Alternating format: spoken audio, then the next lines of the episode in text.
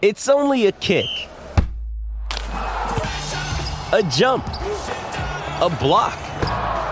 It's only a serve. It's only a tackle, a run. It's only for the fans. After all, it's only pressure. You got this. Adidas. Another day is here, and you're ready for it. What to wear? Check. Breakfast, lunch, and dinner? Check. Planning for what's next and how to save for it? That's where Bank of America can help. For your financial to-dos, Bank of America has experts ready to help get you closer to your goals. Get started at one of our local financial centers or 24-7 in our mobile banking app.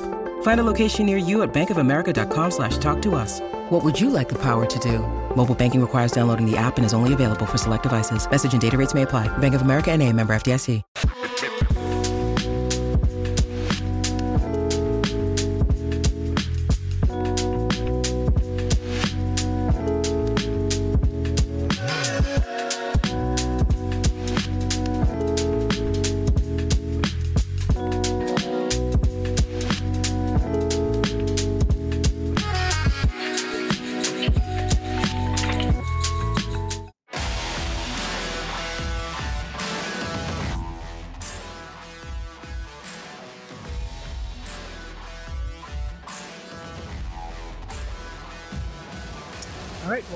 Back to the PHLY Sixers podcast.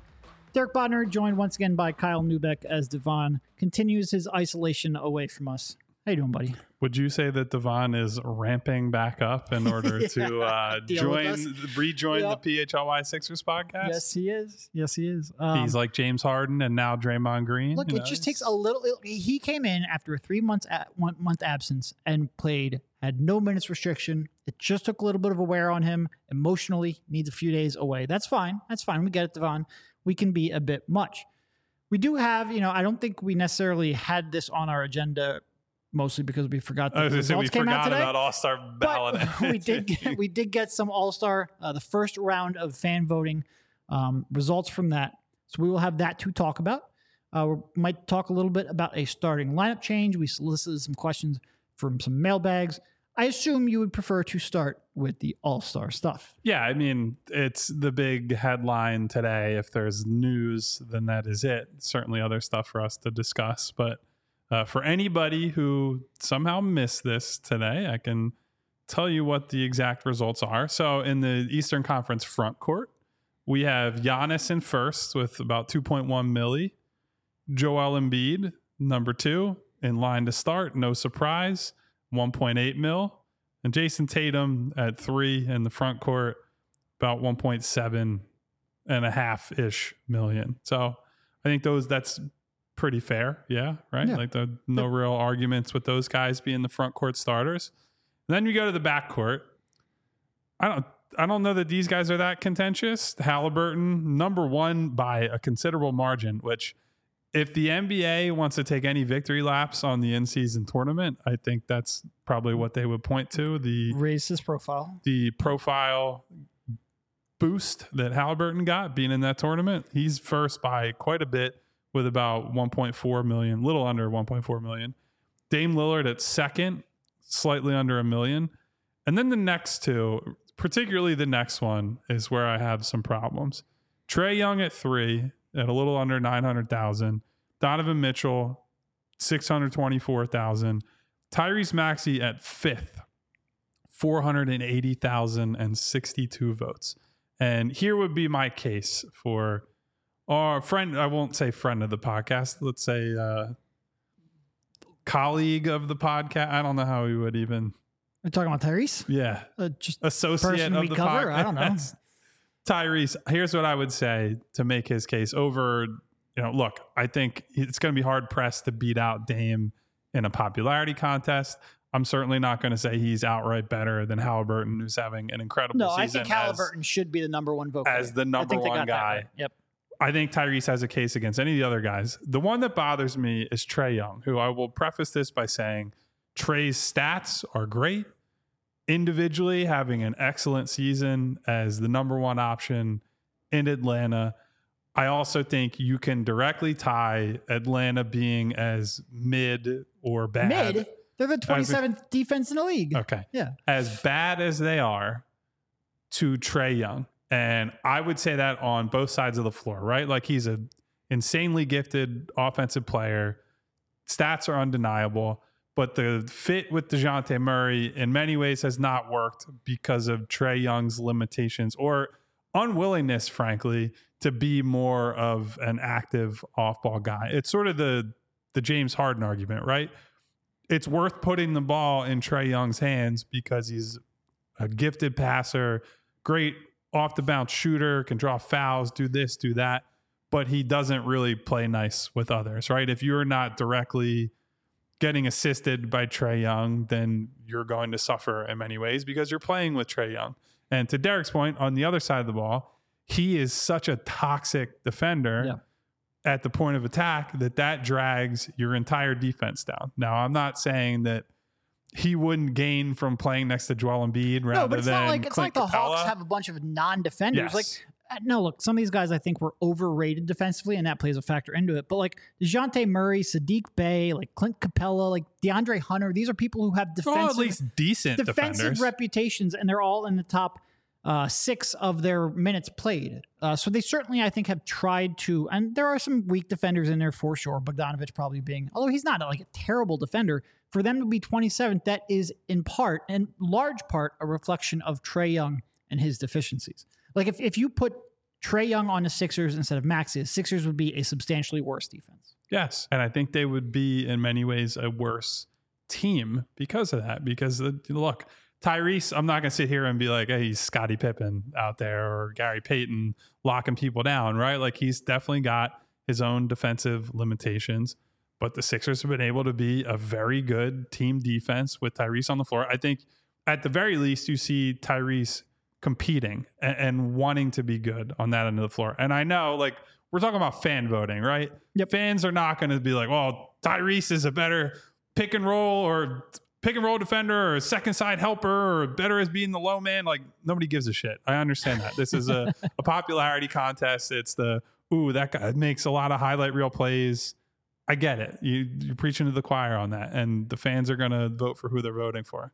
But I, I think if you're looking at this and you say, who deserves to be an all star, I think Tyrese's case is much stronger than Trae's. And as much as people have tried to devalue team success in a lot of individual awards and honors as we take a closer look at sports through stats and things, I still think it matters that Trae Young's team sucks and he has a big, big part to play in why they suck. Like, I think that should matter. Yeah, and look, I think like like you mentioned, this is a popularity contest. This is fans voting. Uh, there is we're still not to any kind of media or coaching selections. And Trae has a track record, a longer track record, a, a he's had bigger moments on the bigger stages in the playoffs than Maxey has to this point. If Yeah. we were three years further into Tyrese Maxey's career with the exact same stats, Maxey gets more votes just because he's been in the public eye for much longer. And I think part of it is also that, you know, Maxey's first 10 games, he was completely dominant. Like 28.4 points, seven assists, 43% from three. If he would have kept those up, even without the name recognition, he probably gets ahead of some of these guys in the vote. I don't want to say he struggled since, like over the last 22 He's games. down a bit, though. for 25 sure. points, six assists, 37% from three. Still incredible numbers, but numbers that are comparable to other guards in the East. So that brings him back to the pack in terms of at least the conversation to where name recognition can be a differentiating factor. And Trae Young individually over the last 20 games has been amazing 31 points per game, 11.4 assists, 42% from three. He has been real good offensively in terms of his own individual numbers. Now the Hawks have been 8 and 12 over that 20 game stretch. They're still not winning. We just talked about his defense. That is a factor in them not winning. Uh, his turnovers, quite frankly, are a factor in their defense because they get out in transition a lot. And that's another aspect that he controls. But because of the way that those two players have performed of late, and we all suffer, fans included, from recency bias, the fact that Trae Young is putting up monster stat, stat lines and has a name recognition is part of that equation. I don't think Trae Young deserves to be ahead of Tyrese Maxey in the results. It truthfully doesn't matter though. Only the starters are determined by the fan vote. After that, we get to coaches. And by the way, we are back to the old school format of an East versus West. There are 12 East players, 12 West players. We no longer have the captain format that was done away with.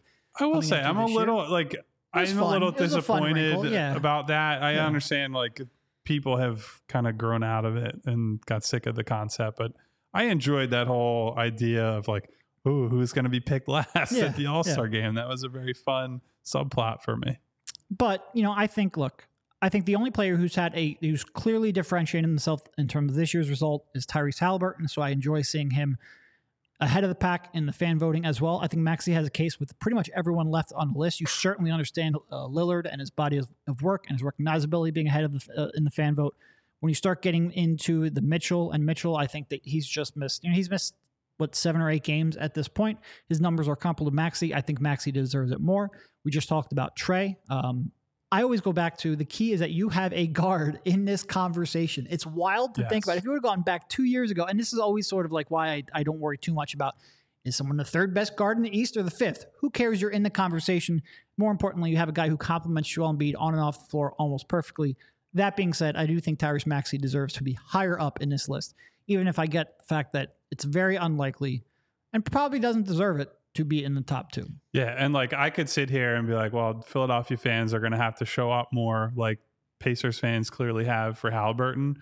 But if you go through, and this doesn't impact him starting or not, go through and look at some of the names that he's gotten more votes than. He's got more votes than Kyrie Irving. He's got mm-hmm. more votes than Anthony Edwards. Got more votes than Kristaps Porzingis having an awesome year in ball. Like there are a lot of guys having De'Aaron Fox. He's got basically over twice as many votes as he has, and Fox has taken a major shooting leap this year after already being an all-star type guy in years past. So I think he's being recognized for his ascent. It just so happens that ultra popular name brand type players that it's going to be tough for him to win in a fan vote. I would say if you're looking at this, if you're trying to take a positive spin on it, I think Halliburton and Lillard were going to make this team no matter Yep, what. I agree. I think if those two end up being the two starters, that ends up being the best possible outcome for Maxey just making the team because I think coaches will look at it and say,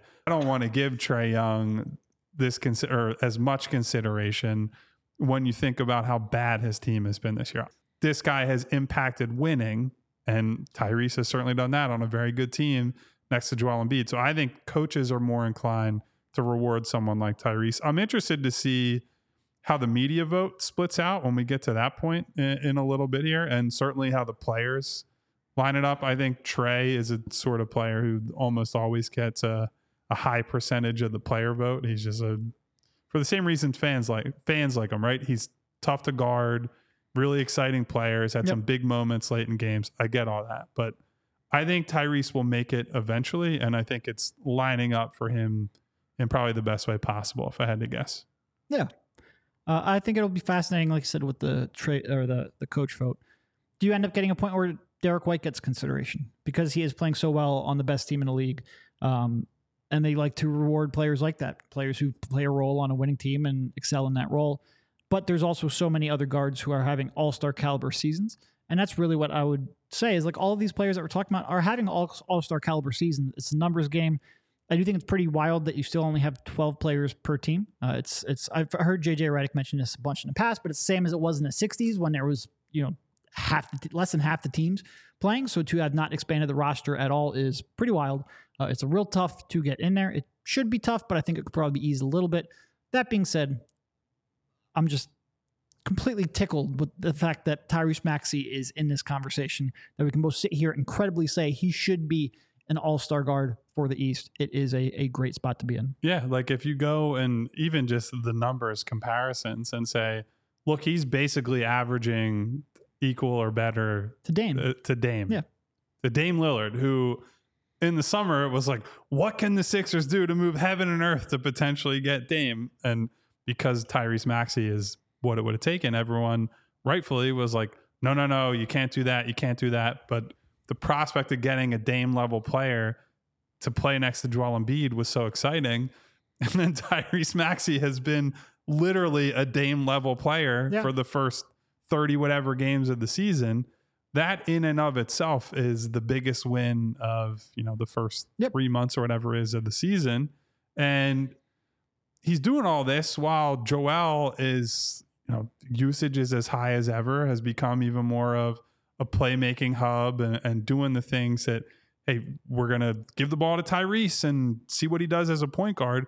Well, Tyrese has been able to toggle between these modes where sometimes he's a off the catch shooter, he's running off of handoffs, or next play, he's a pick and roll passer. He's finding Joel at the elbow, he's getting all the way to the rim, spraying a pass to the corner. So to see him do all of these things, to back that up with the numbers, and frankly, to help Joel win as many games as they have already, that's all a, a testament to the season that he's having. I think he's getting maybe a, a little a little less respect than I would have thought or would have hoped that he would get at this point. But I think that will come in the form of validation from whether it's media, coaches, even players around the league. I think that's coming. And that comes in future years. Like the work he's doing now will probably be rewarded next year and the following year. It's sort of the way it works. I feel like a lot of these all star votes, especially when you're talking about the fan vote, tends to be a year or two behind reality uh, because you have to build up that presence, that spotlight, that that like we mentioned a lot. Unless you win the in season tournament Unless- or go to the final, I should say. I mean, he is also putting up 25 and 12. Yeah, so like that's there's that too. Um, but you know, I think uh, you know, I I I think in future years he will have a much better chance, even if his case might be the same. And I don't see any reason why he wouldn't be doing this. Like the confidence I have that he will figure it out in future years is so astronomically high. And he's only 23. Like it's wild to think about that, that he is competing against some of these more established players at this age. Given the first, it's the first year of him being a, a primary initiator. It's just uh, it, it's been a wild season. It really has. Yeah. Well, you know what else is wild, Derek? How much money, Money Rocket waste. Money has been Yeah. saving you over Really the has. last uh, Really month or I mean, so? legitimately two subscriptions. Uh, no BS on that. They have made me found ways that I am wasting money, and we all want to make sure that we get the most out of our money, which makes endorsing Rocket Money easy to do, as there's a very real chance that you are like me and that you will save money by using Rocket Money. Rocket Money is a personal finance app that finds and cancels your unwanted subscriptions, monitors your spending, and helps lower your bills. You can see all your subscriptions in one place, and if you see something you don't want, you can cancel it with a tap, and you never have to get on the phone with customer service. They'll even tr- uh, they'll even try to get you a refund for the last couple of months of wasted money and negotiate to lower your bills for you by up to 20%. All you have to do is take a picture of your bill, and Rocket Money takes care of the rest. Rocket Money has over 5 million users and has helped save its members an average of $720 per year with over 500 million in canceled subscriptions. Stop wasting money on things you don't use. Cancel your unwanted subscriptions by going to rocketmoney.com slash PHLY. That's rocketmoney.com slash PHLY. Rocketmoney.com slash PHLY. And once you save that money, guys, I need you to go right down to the Game Time app because that's the best place to buy tickets to your favorite events where you don't have to stress about prices, you don't have to stress about availability. Fast and easy way to buy tickets for any event that you could think of. And guys, Game Time is the best place to go for last minute deals. You don't have to plan months in advance. Game Time has deals on tickets right up to the day of the event. So if you see a game on the calendar coming up and it's Tyrese Maxey against one of these guards that's been put ahead of him in All Star voting, you think, hey, maybe this is a Maxey revenge game. You can figure that out the day of the game, the hours leading into the game, without having to worry about prices or the last minute deals that you can get on the Game Time app because they have exclusive flash deals on tickets for football, basketball, baseball, concerts, comedy, theater, and more. And the Game Time guarantee means you always get the best price. Find tickets in the same section and row for less. Game Time will credit you 110% of the difference. Gotta love that Game Time guarantee. It is the fastest growing ticketing app in the country for good reason. Those tickets get sent directly to your phone after you buy them, so you never have to dig through email to find them. And you can buy tickets in a matter of seconds. Two taps, you are set. So snag the tickets without the stress with Game Time. Download the Game Time app, create an account, and use code PHLY for $20 off of your first purchase. Terms apply. Again, create an account, redeem code PHLY for $20 off. Download Game Time today. Last minute tickets, lowest price, guaranteed.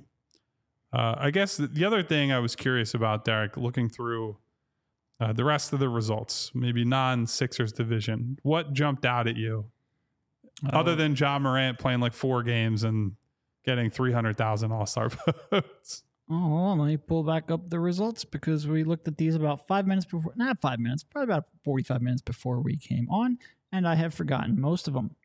Uh, let's see. I mean, honestly, Jokic being third in the front court in the West, I get it's a popularity contest, but Kevin Durant hasn't exactly been on the court the entire time, and he's has won a couple of MVPs. So him being third is always odd. Uh, let's see.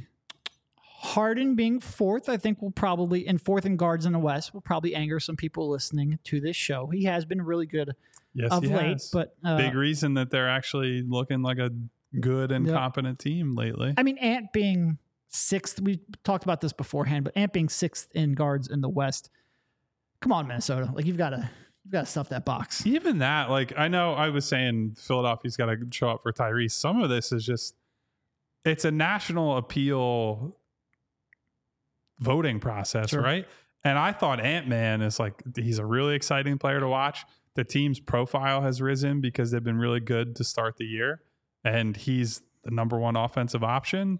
Play through him, gets all the comparisons to all the great scorers of the past, has some insane highlight dunks and things like that. So I thought he was. I mean, if he's not a shoe in to start, he's at least you know top three. But I get it. Luka and Steph at the top are are hard to get them off of their corners, so to speak. And then Shai, who's having an MVP level year in Oklahoma City, guy or at least a guy who's getting real consideration for MVP, Yep. Third. So it's it's hard to break into that group. I mean, even about- even Harden is like a distant fourth. He's Yeah, like yeah, yeah. half a million votes behind Shai. Lamelo being within like 130,000 votes of Jalen Brunson. Lamelo's fine player. He's played 15 games this year. That's not an all star being within 15. The Zoomers love him. Man. Yeah. He is like Um, but being that close to someone like Brunson, who is is leading an offense like that, being ahead of someone like Derrick White, who's playing being a perfect role player, uh, I would certainly not agree with that voting result. But I guess you mentioned, uh, you know, it might have his legion of fans, but Yeah, it's uh, look a, a lot of the guys who are at the top of these, you know, different voting categories all have insane legions of what we would call stands, like people who just show up for them no matter what. as we learned with Harden, Harden's got a lot of diehards. I respect the hell out of them because even when he vomits all over himself in a big moment, it's nobody else's fault or it's everybody else's fault and not James's. So I hope to breed that kind of loyalty in my own life. I don't know that that's happened yet. I think the people I surround myself with tend to say that I'm an asshole when I am one. So I kind of prefer that to the uh, the undying loyalty that some of these guys get. But yeah, I guess Ant's got longer to go. I figured though, after you know he's playing on Team USA, Yeah. all that. I, that's the one that really shocked me. Yeah. Got his own signature shoe now. I guess playing it. That's the playing in Minnesota tax. I don't know. yeah, I don't know. Uh, I'm not sure I have too many more thoughts on that one. How about you? No, I think I'm all starred out. Only so many takeaways you can have from one round of fan Yeah. voting. I would say. Yeah. We did uh, sort of tease this the other day, though. There has obviously Kelly came in, uh, filled in the De'Anthony Melton role in the starting lineup. There are a lot of, I think, people who are interested in seeing that as a potential lineup going forward, specifically as a, a lineup that might have a little more versatility in some playoff matches. What are your overall thoughts on uh, on whether or not that is viable?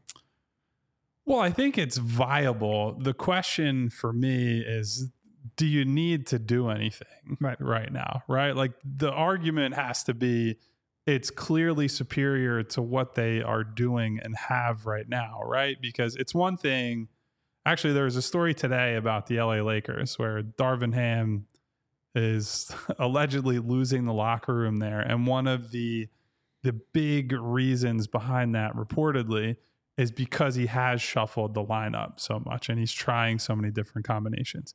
And part of why they're doing that is they just haven't been good enough, right? they they've been a very mediocre. They're now below 500. I think they're flirting with being out of the play in. And that's the sort of team that you can justify saying, look, guys have been hurt in and out of the lineup. We haven't found the one group, the one five and bench unit that works. And that's when you start searching for, okay, let's try somebody else here. Let's move this guy to the bench.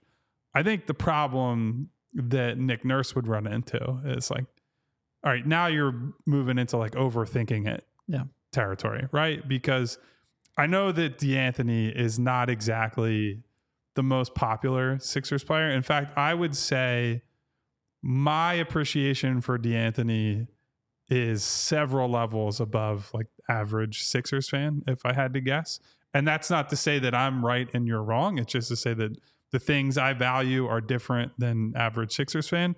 And so, uh, to me, you look at all the splits, you see the Sixers starting lineup for this season is just absolutely bulldozing teams when they're healthy.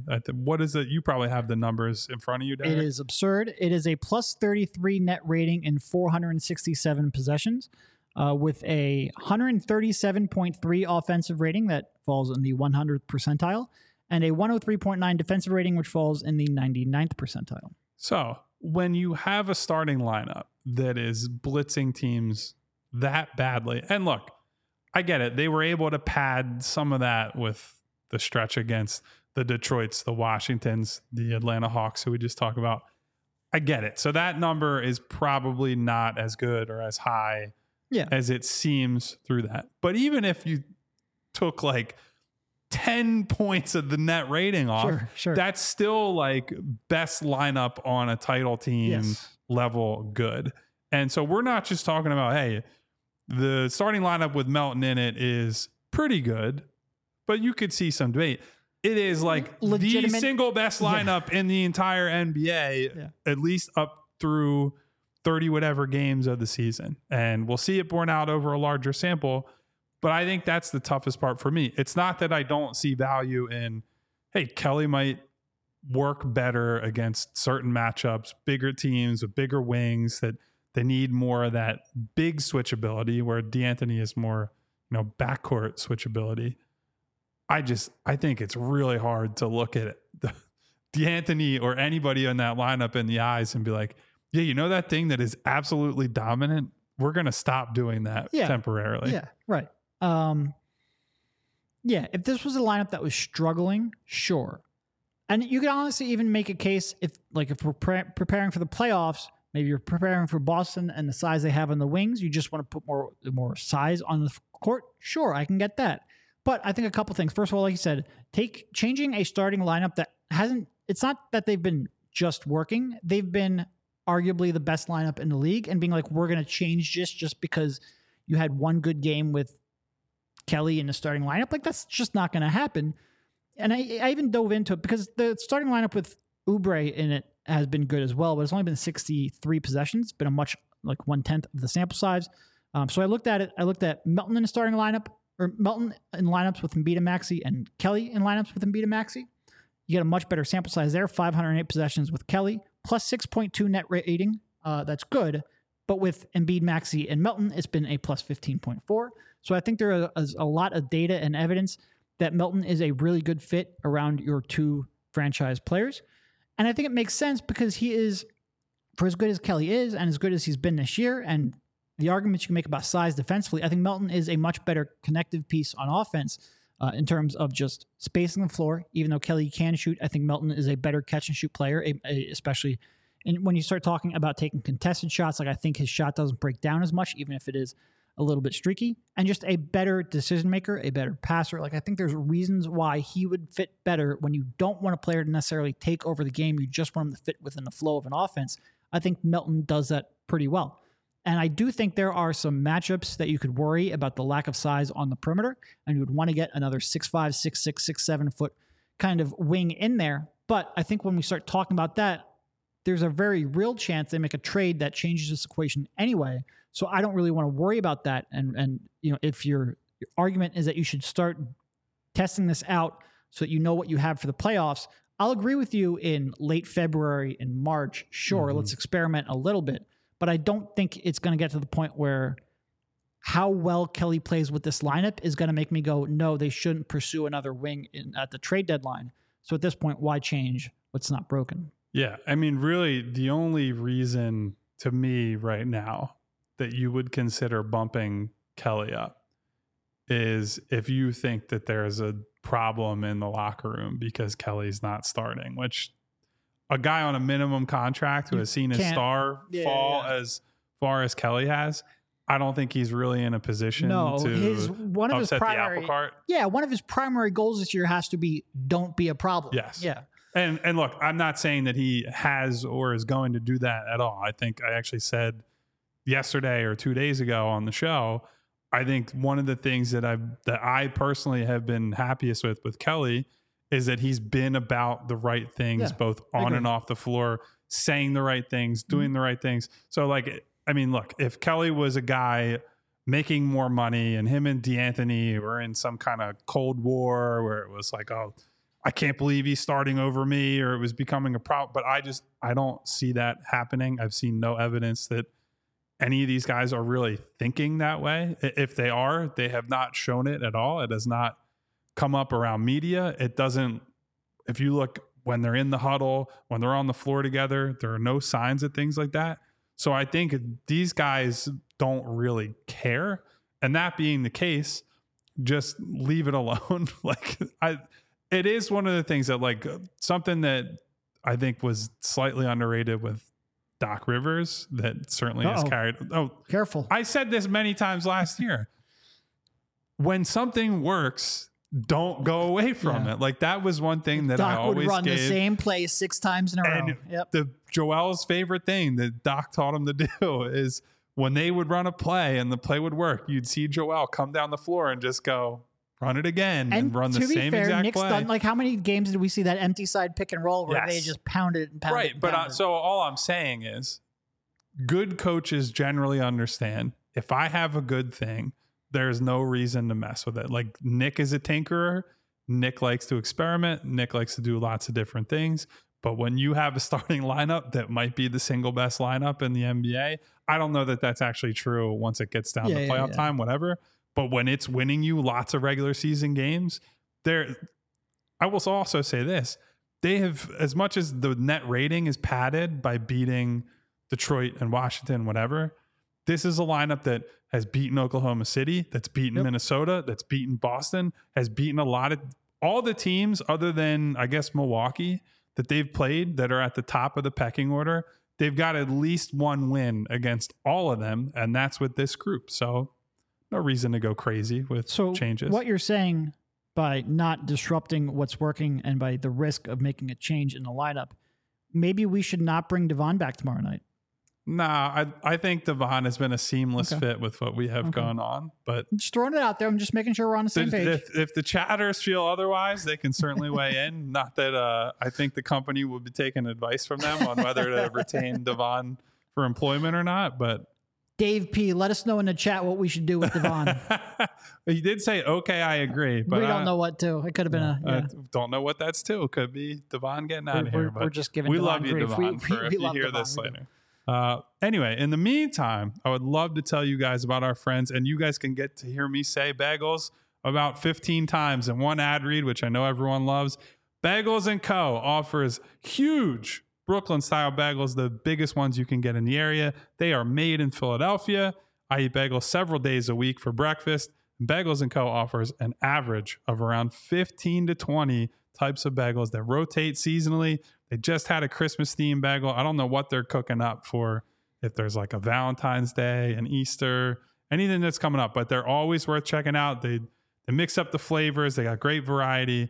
And if you're a cream cheese guy, I will not eat a, a bagel with anything other than cream cheese as the spread. They have 30 different flavors of cream cheese that also rotate throughout the year. It's worth mentioning Bagels and Co. do themed cream cheeses for all the local sports teams. I know the team on my sweatshirt, the Eagles, is not in good standing right now, but they do have a Sixers themed cream cheese, so worth checking out if you head down there.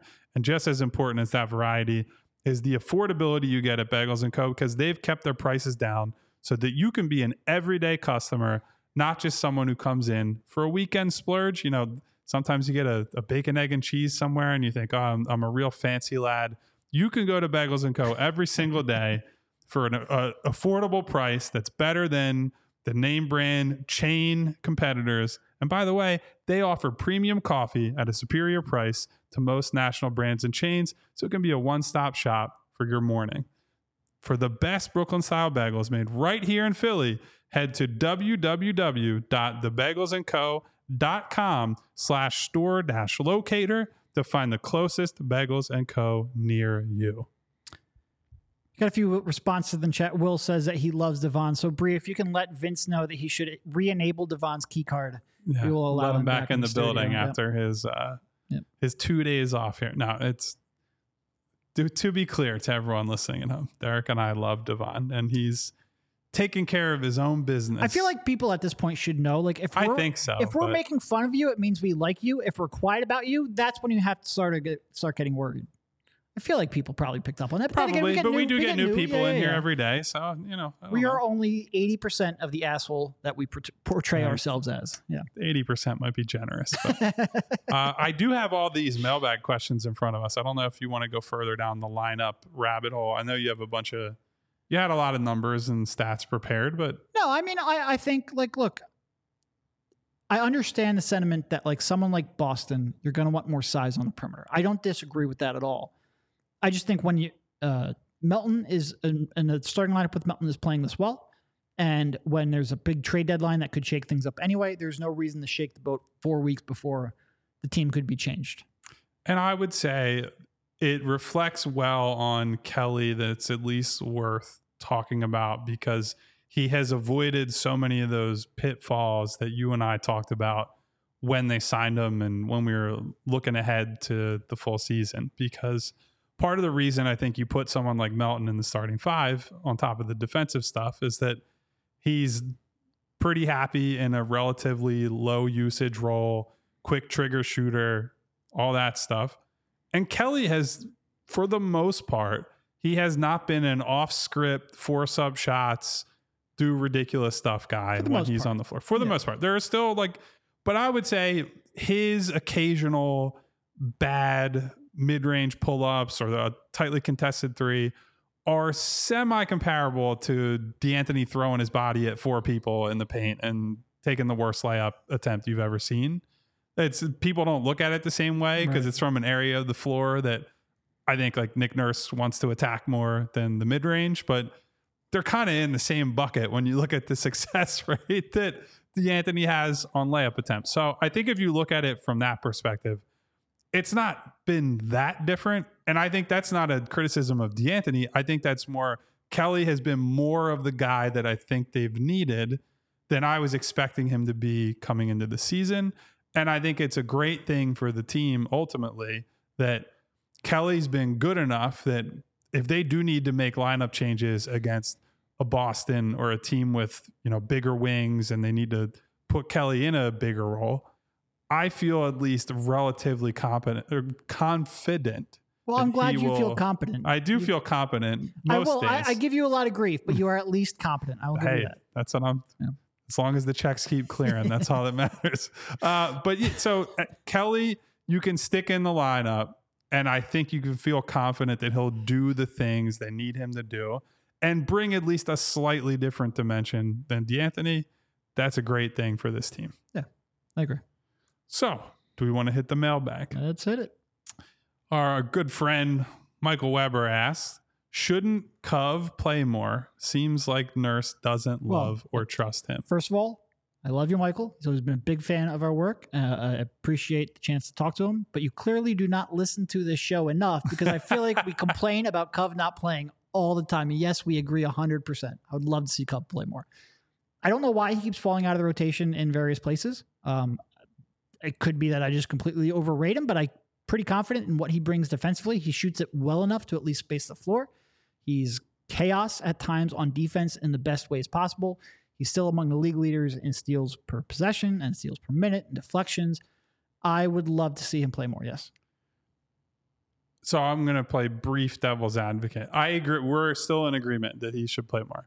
I wonder, has Cove seemed more hesitant as a shooter to you than he was in years past? Certainly than when he was here the first time, because I think he was Sure. he shot way more than people wanted him to. At right. But I like I, I think at that point, I don't want to say all fans, but a lot of fans weren't comfortable with high volume three point Yes. shooting at that level. Uh, I think a lot of people still viewed a 36% look from three as a bad shot. I don't necessarily think that is.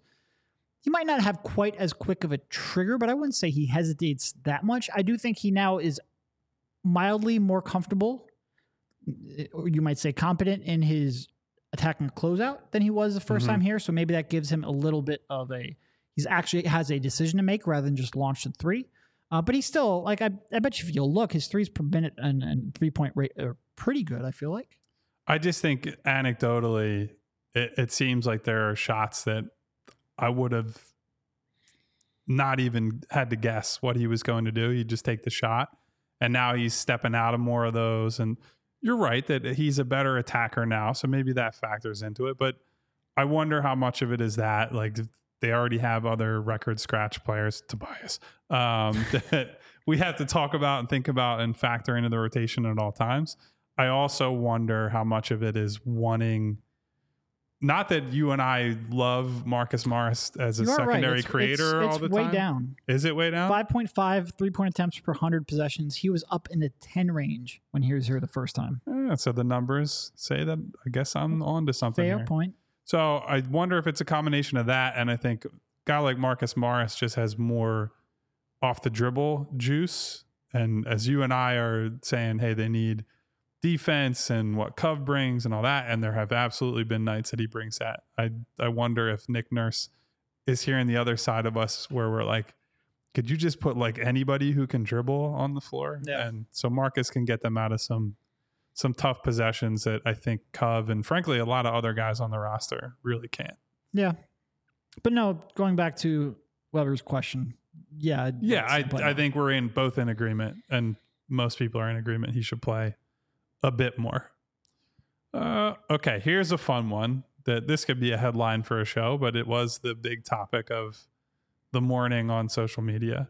What would a trade for LeBron look like? That's asked for, by Andrew Prosser because the Lakers right now are in absolute shambles and trying to figure out if. Here's my thing. One, and Derek would agree with me on this. LeBron is not asking for a trade, Yes. and he's not being traded, and they're So not this is- trading him. Yeah. this is Yeah. a purely hypothetical exercise. I, I I mean the contract to match is obviously Tobias. It's got to be Tobias. It's got to be Tobias. J- This is such a weird hypothetical because there's just no chance of it happening. Um, I mean, how many first round picks are we talking? Could you do it for two? Like, is it? I again, it's weird hypothetical because LeBron means so much more than just what he does on the court, and there's no chance of the Lakers. Like two, two's not going to do it, but you don't want to give up three. But it all doesn't matter because it's not going to happen. All right. There was a spin off question. I don't remember who asked it. I believe somebody else asked the question of if LeBron had come to Philadelphia when he decided to go to LA, Yeah, I saw that. How different does the last That five was years that was the out? summer of Colangelo, right? That was Correct. 2018. Yes. 20 yeah 2018 yeah so that was before the jimmy tobias all of those mistakes uh, the jimmy trade wasn't a mistake the second jimmy trade The was Jimmy, mistake. the first Jimmy trade Yeah. was a for all the grief Elton Brand gets, he nailed that one. That was a great trade. and that was that was before no that would have been after bridges but maybe then keep bridges because you don't need to well no but that was a draft night that was before I think Bridges would have gotten traded through the LeBron vortex. well not only that but like that that trade happened before the summer of his Yeah. signing anyway uh, yeah i think they when a they i'll tell you what lebron on his team they don't lose that freaking hawks disaster no. Now, and here's my question: Is Joel still on the team at that point? i mean Because it so remember the context of LeBron potentially coming here. It was the Klutch mafia, sure him and Ben. Ben was his protege. and and that front office adored ben because he was their own Correct. yep So do you end up at a point where it's LeBron and Ben and Joel gets moved I don't for think so. I think I I, know, I think. LeBron cares more about winning than he does about Klutch. And I, I think agree. LeBron's a smart enough player to realize that big seven two dude who nobody in the world can defend is more valuable than this guy who, you know, nobody has to defend and is clogging up the paint for me. I think he'd come to that conclusion. do they win more than a title? I mean, I think anytime you start talking about winning multiple titles, a lot has to go right. But I certainly think they have a chance. Look, we've seen imperfect teams, and that's what makes sort of this era of Sixers basketball so frustrating. We've seen imperfect teams get to NBA finals from the East. Like the the Celtics offense almost always breaks down at various points in the playoffs, not the entire run, as we saw in game seven of the conference semifinals last year, but at various points, their offense becomes predictable and stale. The Heat have always been a team that wins 43 games and somehow finds their way in the NBA finals. How many how many finals trips have those two teams combined for uh, since the since LeBron went out west? Which two teams you talking about? Uh, Celtics and Heat. Heat have two. Yeah. Yeah. And Celtics have that one. So like Yeah. yeah, I think there's a road open for the Sixers winning multiple. That's, I, I think that's fair. I mean, I- I- am I gonna- so- I- if you set the over under at 1.5, I'd probably take the under just because it's tough for any team to win multiple titles in a five year stretch. But they certainly have a chance. Here's the other thing. If you get LeBron and he commits, remember that was the summer that Kawhi was on the table and the Spurs said, we want one of either Joel or Ben. We're driven by the search for better. But when it comes to hiring, the best way to search for a candidate isn't to search at all. Don't search, match with Indeed. Indeed is your matching and hiring platform with over 350 million global monthly visitors, according to Indeed data, and a matching engine that helps you find quality candidates fast. Leveraging over 140 million qualifications and preferences every day, Indeed's matching engine is constantly learning from your preferences. Join more than 3.5 million businesses worldwide that use Indeed to hire great talent fast. And listeners of this show will get a $75 sponsored job credit to get your jobs more visibility at Indeed.com slash BlueWire. Just go to Indeed.com slash BlueWire right now and support our show by saying you heard about Indeed on this podcast. Indeed.com slash BlueWire. Terms and conditions apply. Need to hire? You need Indeed.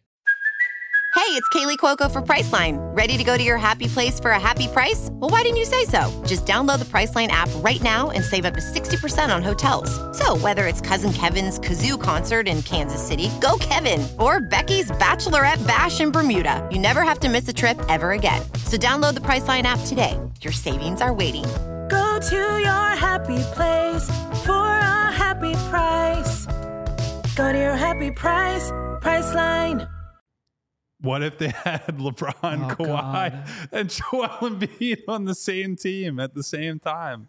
you imagine? Well, and that's that's always been like the what if that nobody really talks about because It's the one I bring up every single time I have an opportunity well, to do but so. But like what, what what if the Sixers actually trade Ben at the apex of his value rather than let that asset deteriorate into nothing, into being a negative contract? There's there was a lot of value on the trade market for Ben, and that was the Yeah. Yeah. So suffice it to say, I don't think Derek and I believe that the uh, the Sixers are in the market for LeBron James because nobody is in Yeah. the market No. for LeBron He's- James. he's he LA. will never get Yep. traded unless he specifically asks for it, and he's not going to ask for it. I think he is aware, for many reasons, of how that would look for him to be Yeah. forcing a trade. Yep, I agree. Uh, actually, brief aside from the mailbag, because this has come up. Woj has said now publicly and reported this that there is no market for Zach LaVine. So I don't know if that means we need to take any kind of victory lap on everything we've reported on the Sixers' interest in Zach LaVine, but I did want to at least bring that up that the guy who I think I trust more than anything or anyone, I should say, with NBA reporting is like, yeah, nobody wants that guy. I do think if I were handicapping it, the Lakers are the one team that I'm like, I think they are Well, I mean, you just talked about because of the they have to be desperate. the coach, all that. I think there's a chance that they go after LaVine again. Klutch Mafia, so you never know. Rich Paul, by the way, was in the building for that Bulls game the other night that the Sixers played. If You want to try to do the like it's always sunny, connecting 15 different dots all over the map. So anyway, just wanted to bring that up while I was Yeah. thinking about it. I agree. Uh, we have a question from Flanatico who asks Would Caruso cost more than one unprotected first round pick? I mean, this might be the question of the trade deadline because I think the more I think about it, the more I'm getting on board with targeting specific role players who have years left on their contract. Caruso only has one, um, but I think there's two reasons for that. One, it's going to be exceptionally tough to keep three stars around in the double apron CBA, and when some of those trade restrictions, I mean, we when you start talking about trade restrictions, some of these haven't kicked in yet. like you can't aggregate salaries if you're like it gets real tough to build teams if you hit that double apron. So unless there's a a darn near perfect piece, and I think this is probably influencing the Zach LaVine market quite a bit. Unless there's a darn near perfect third piece to give a, a huge contract to, maybe it makes more sense to target some players like a Bogdanovich, like a Caruso, someone in that ilk who not only has another year left on his contract in Caruso's case, or is it two or three years left on Bogdanovich's case? Either way, not only do they have some time left, but you now have a chance to go out there and and use because I, I think there's going to be a depressed market for some of these mid tier starters. Use that to your advantage and try to build just a, an Embiid and Maxey and a whole bunch of good role players sort of team. I think that might end up being at least a conversation to have, especially if the perfect third star doesn't come on the market. But is that price going to come down? Because I think two firsts is a, I don't want to say a complete, eh, it's pretty much a non starter for Caruso, But I also think that, you know, they're going to play it like they have time, like they have another year on his contract. But as we've seen here at this trade deadline, if you wait to try to do this at next year's trade deadline, Caruso is going to have significantly less value. So maybe that ends up being one legitimate pick and one pick that's so protected that it's not going to convey a fake first round pick maybe a good second, who knows? But I think that price needs to come down, or at least, like I said, have so many protections that the second one is a moot point because I'm not sure I'd be comfortable giving up two to basically make Caruso the headliner of your trade deadline. Yeah, I, I think the more pressing question then could you or would it cost more is is it worth more than that right like I, by all for all intents and purposes Caruso's price is multiple picks right now. Right. At least that's what the Bulls are projecting. Can you move them off of that corner? Yeah. I guess is, and we'll see. Like a, uh, they had that period of competitiveness with Vooch out on top of LaVine. They've come back to earth a bit. So I uh, I guess we'll see what happens. I do want to point out I don't know how to pronounce. I think it's Haidar. Maybe is that we have someone from Iceland with a super chat. Believe their name is Haidar. Derek, if you want to take a crack at the full name there, no, I'm good. I will. Good. But thank you very much coming all the way from Iceland with a super chat. Haidar, I hope that, I'm pronouncing way, your Iceland is very high on my list of places I, I have not to. been. My wife has been, and she said it was absolutely gorgeous. Go. So, and especially uh, as someone who like likes photography and drone yes. videography, like I need to get to Iceland. So the super chat in question: Could Philly take Ben back to add value oh. in a trade with the Nets? Would they? Well, could also, they? Of course they could. Would they? Fuck no. There was also a, a, mailbag question, basically like if the cost of getting Mikal Bridges was adding Ben Simmons to the contract, would you do it?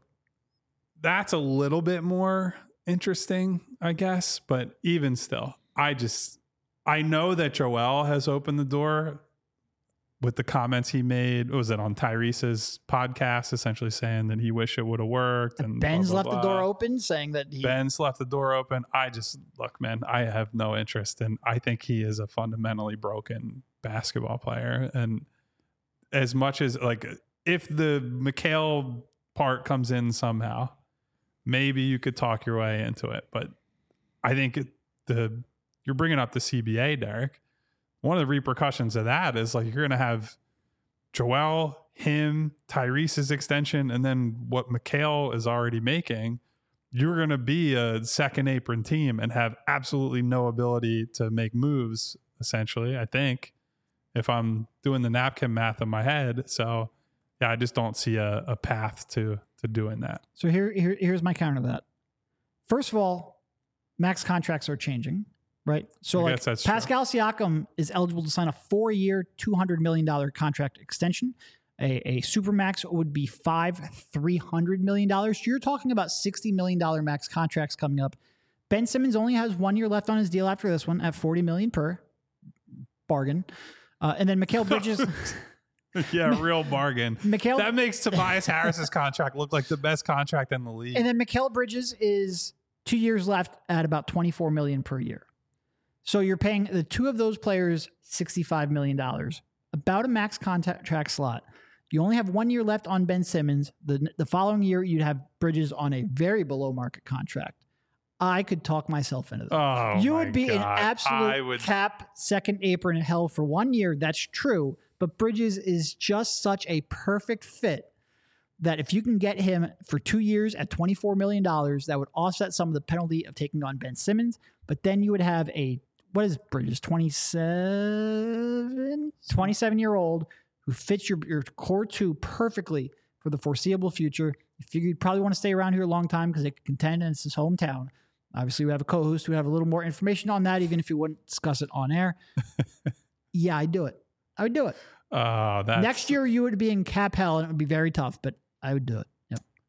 I I can't do the Ben experience again. in Bring Ben way. home, baby. I don't want to hear about nerve impingements. I don't want to hear, oh look, he's he's ramping up. He's Bring doing, the he's ready for home. dude. They had to put out. I think it was Brian Lewis at the the Post put out a report that was like, hey, by the end of this road trip, he's going to be able to play two on two. Like, hey, let's throw a goddamn parade. He's able to play two on two again, and this is like, he's just his body is failing him.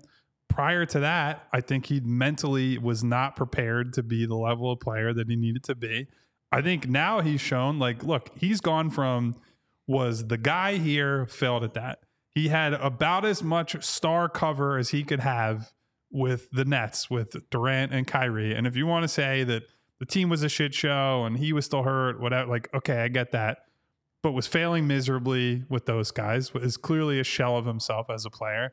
And now on a no pressure team, he can't stay healthy enough to play. And when he's healthy enough to play, he's no good. So like I don't know. I just I can't do it because then I'll have the the people who I had to argue with for three years telling them that this guy sucks or is not as good as he needs to be, at least coming back in like, oh, Ben's back. Ben's it doesn't need a jumper, It doesn't need this, and it, I just I cannot go through that again. For my Simo the own- Savage, baby. my Bring him own home. personal Ma- I mean, maybe he can buy the house from Nick Castellanos back. It's perfect. It's perfect. Do you think Castellanos has done anything with that room, or is it still like it's like the haunted wing of the house? Just has the the green Simo the Savage neon, and the kids aren't allowed back there. It's like the uh, where you keep the fine china in an old person's Yeah. house. I don't I don't know how that works. Bring them home. Uh, Absolutely. I am extremely good on that. We did we did have you would a- have to include like every expiring you have. Like it would have to be Oh, Tobias. yeah. You would have to have. Um, other than again, twenty five percent at that number is pretty big. But Tobias, Morris, Rocco, like all of them. Please, God, no. Please. I would rather Robert Covington play point guard than watch Ben Simmons play any more basketball Here's for the, the, thing, though, with the way 76ers. Ben Simmons' career is trending, you don't have to watch him play basketball. He doesn't play basketball I- anymore. Get give me Bridges.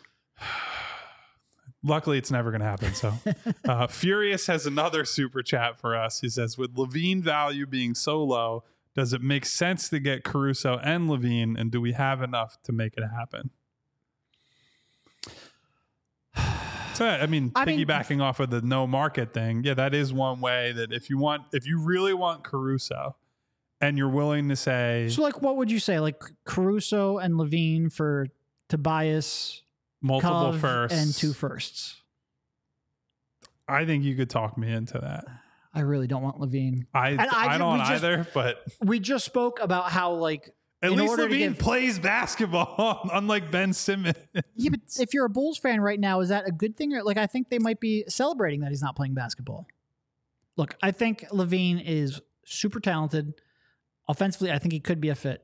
Uh, but forty plus million dollars per year. And look, I just mentioned like contracts are going to be in the sixty million dollar range for maxes. Uh, that's not going to be the worst contract in the world in a couple of years when the cap continues to escalate.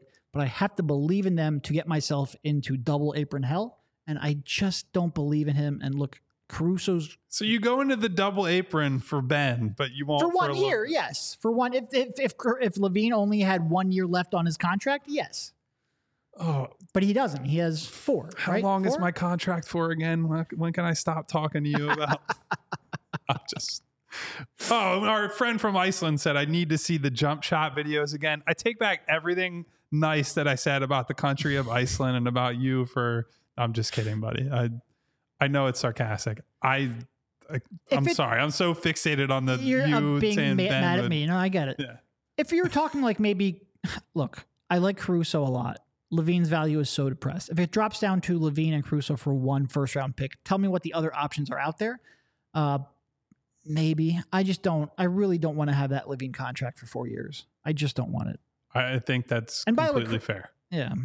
I because like look, there are definitely nights where I look at this team and I see how few people can dribble, and I'm like, man, it'd be nice to have a, a yeah. real ball handler. And then I go on to spotrac.com and I look at the contract and I'm like, you know, they definitely don't need that contract on the books No, for the don't. next No, four years. So, uh, look, guys, I, I feel like a lot of the comments after every show are, do you guys actually like anyone in the league? And it's like, yeah, but none of them are available right now, at least publicly known to be available. Here's the one thing that gives me pause on LaVine. And I think I'm pretty firmly in the I don't want that contract stance, but he has mostly played his career for two dipshit organizations. Yes. Being around a functional, uh, it's so weird. Trust me, it is so, I feel uncomfortable saying this, but being around a functional organization like the Sixers, imagine saying that a couple years ago when their GM was getting fired for burner. Sounds like accounts. Mad Libs to me. but imagine like LaVine around a functional organization, a stable organization. Again, it just feels so weird talking about with Joel Embiid as a focal point. Could he alter his game and become the best version of himself? If you can truthfully have enough people that have been around Zach LaVine for the entirety of his career or the majority of his career, talk me into that stance. I might be able to get behind it because it is something where like he has the skill sets to be a second and third banana to you know go between those two roles to be what they need. You just need him to buy into that role, buy in defensively, especially off ball where he's a complete space cadet, and you know be willing to take a backseat when that's necessary, and he can be worth that contract. I do think he has the skills to be worth that contract. Especially, and I actually just looked it up. It's only three years left, although it's a little higher than I thought. It's between basically about an average of forty-five or so million over those three years. It's a big number. There will be a lot there will be a lot of big numbers signed in the next couple of years, but I have to believe in him more. And I would just need someone to tell me, yes, he will buy into that role. I don't know if he would. I mean, he would probably say he'll buy into it, but oh, of course he would. Yeah. whether he actually does it, to your point, is the the forty-five million dollar a year question. And anyone who doesn't want to take that risk, I get because as we talk about all the time on this show, I think the Plus, groups the, if you make this trade, you can't get Simo the Savage back. the group's overall cohesion this year and the the singular focus that a lot of guys that frankly we were not high on coming into the year have bought into this vision. And on the one hand, you say, well, maybe Nick could get a LaVine or one of these other potential trade targets to buy into that vision as well. On the other hand, you say, well, they already have all these guys bought into it and they're winning tons of games and they're capable of beating the best teams in the league when they line them up. So, like, why bother taking a giant future risk, let alone the short term risk on the deal, when you can just make, you know, smaller moves around the fringes in the rotation, add guys to an already strong rotation with two stars at the top of it. I understand that. I even agree with it. I think at this point, if you're asking me if I'd rather do a couple small moves or trade for LaVine, I don't think it's even close. So, Yeah. I mean, we'll see what they end up doing, but we're going to have 17 versions of this conversation between now and whatever February. I don't even know the date this year. It's February what? Eighth. 8th. Look at you. You're on top of it, Derek. I think that's probably enough for today, though, right? Simo the Savage, baby. Bring him home. Simo the Savage is not coming home, but you know who we appreciate for being here? All of you, ladies and gentlemen. Hypothetical man, Puppas, Dave. We got two Daves, Dave P and Dave Doer. Three times. Furious, who had a super chat once again today. Cousin Grace, Puppas from overseas. We got Sean, we got Randy, my guy Will, Gavin. I know Sal tried to slip in his stupid Imagine Dragons joke at the beginning of the show. So I see you, buddy. Best believe. We also had Haidar. I hope that's how you say your name from Iceland today. First time I'm seeing you. That was great. Martian Lynch, Remo, Ash. Love the gang being here each and every day. As I tell you at the end of every show, if you have not already, can you hit that subscribe button for me? Hit that bell icon for me so that you get notifications each and every time we go live on this show. And if you hit the thumbs up button on this specific video, it would give me all the warm and fuzzy feelings inside. Derek is a black hole of emotion, so I don't know if it would do the same for him, but it certainly helps out the channel quite a bit. We will be back post game after the Knicks tomorrow. We got another post game show on Saturday night. See you guys then. Simo the Savage.